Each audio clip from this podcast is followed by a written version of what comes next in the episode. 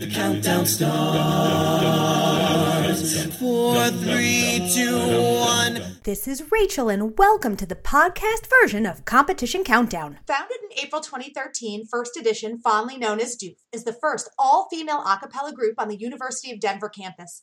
Over the last few years, they have created some amazing traditions, including yearly singing Valentines, Doofgrams. They are also the founders and original hosts of, Cop- of Copella, an a cappella festival that features a wide variety of groups from universities around Colorado. The ladies will be competing in ICCAs on February 16th. Welcome to Competition Countdown. How you doing? Hi. Thank. So, I wanted to start off asking about your experience at ICCAs and what what your previous experiences have been like. Well, actually, this is our very first year at ICCA. We're actually the first University of Denver group ever to be selected to compete at ICCA, which is super exciting. So we're looking forward to building some new experiences this year and seeing what the competition is all about. That's awesome. So, what made you guys decide to compete this year? Well, uh, the last couple of years have kind of been breakthrough years for us. I think we um, have some of the most talented girls in this group this year that we've ever had. I think, and um, Melissa and I, this is both of our second years being co-presidents, so the continuity of that helped us to be able to keep going and keep that momentum rolling. So this year just kind of felt like the best year to put our best foot forward, and we had some great arrangements that we were confident in, and that's why we decided to do it this year. Very cool. Did you know before the school year started, like in the summer, that this was something you guys were going to go for, or did you decide sort of after the group really formed this year? I think it was in the back of our minds. Um, I think in general, maybe like a next step doing a competition of some sorts um, was on our radar. And I think Andy just really took the lead on this, was like, we're on, we're doing this. like, things, and we just kind of sent it.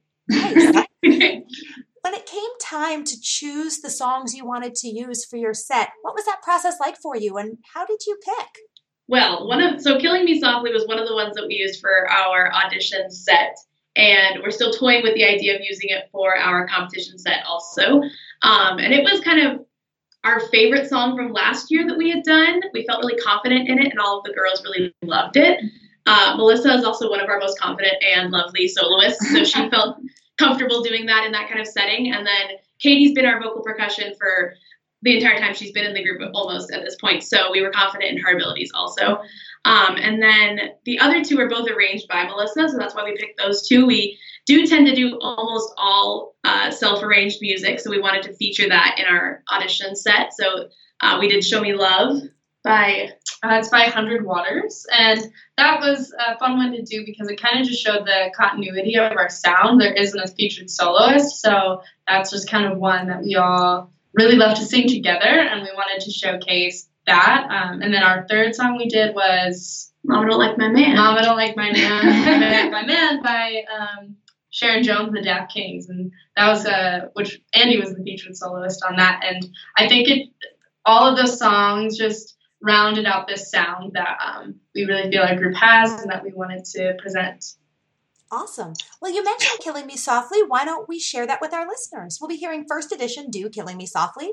This is a Deke Sharon arrangement. The solo is the aforementioned Melissa Elliott, and the VP is aforementioned Katie Gara. Here are first edition with Killing Me Softly. Hold up, hold up past me. We don't have a license to air music on this podcast. So if you want to hear this interview in its entirety, including all the amazing music that's involved, please go to our website, acaville.org, and subscribe. Now back to your regularly scheduled interview. That was awesome. Well done, ladies. Thank you. sure.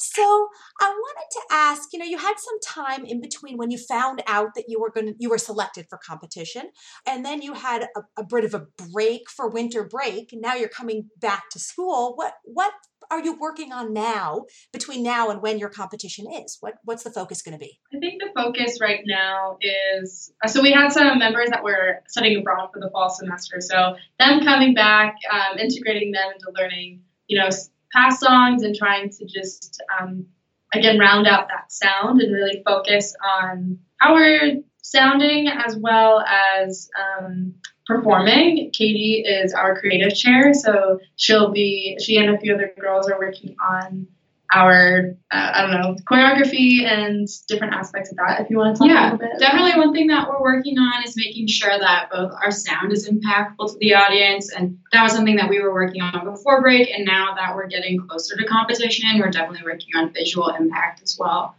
Yeah, one of the big hurdles about where we go to school actually is, especially for a group like us, is our schedule. So we actually get out for Thanksgiving and don't come back again until the new year. Wow. So we huge five week break in the middle there. So it was a lot of time that we were fearful that our members would forget the arrangements we had been working on.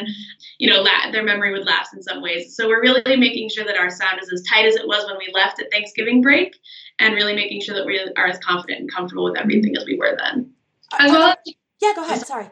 Oh, as well as just um, getting to know each other again and kind of yeah integrating those new members and um, I think the most important part about this process and about you know going towards this competition is to make sure we're all you know a community for each other that we are enjoying and loving what we're doing and I think I get really excited every time we have rehearsal because there's oh, so many new discoveries and it's just um, which it has always been is just a place to create with your friends.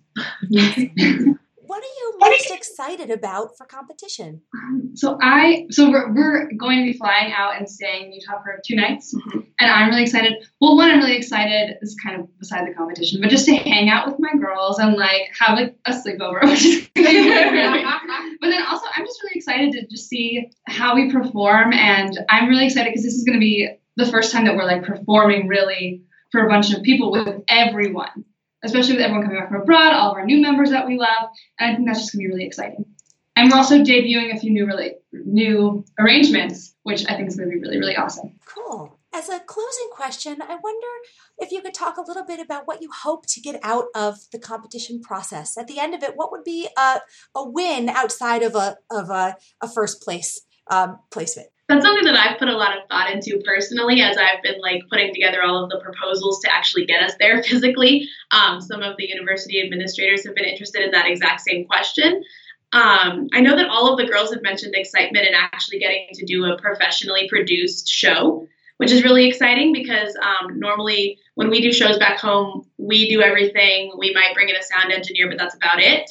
Um, so we're really excited for that opportunity and to be able to learn the nuances and maybe some new techniques and skills here and there that come with uh, your first time doing a professionally produced show. So that's something I'm really excited about getting out of it. I'm really looking forward to just this experience of working towards something that I think a lot of you know the girls in our group haven't really done before just taking something to the next level um, a lot of the girls in our group aren't music majors um, myself and one other i believe Two others. two others Dana and Rose. dana and rose are both music majors so you know we spend a lot of our daily lives doing music and performing and um, i've spent a lot of time gigging so it's really fun to t- kind of take that fire in a new way and all these girls that like come together you know this is their outlet for music so just the opportunity to be together on this journey just to be able to say like or just to, to yeah be able to say that i performed in like a professional show or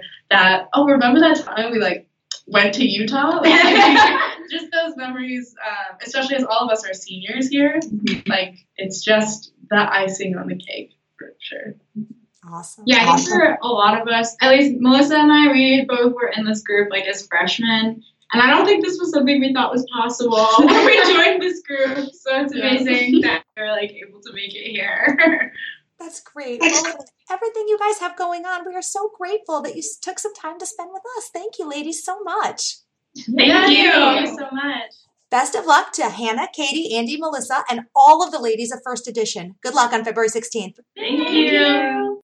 That's it for this episode of Competition Countdown. Special thanks to Sam Baker for editing work. And tune in again next time for all your favorite in acapella competition news. The count goes on. Four, three, two, one.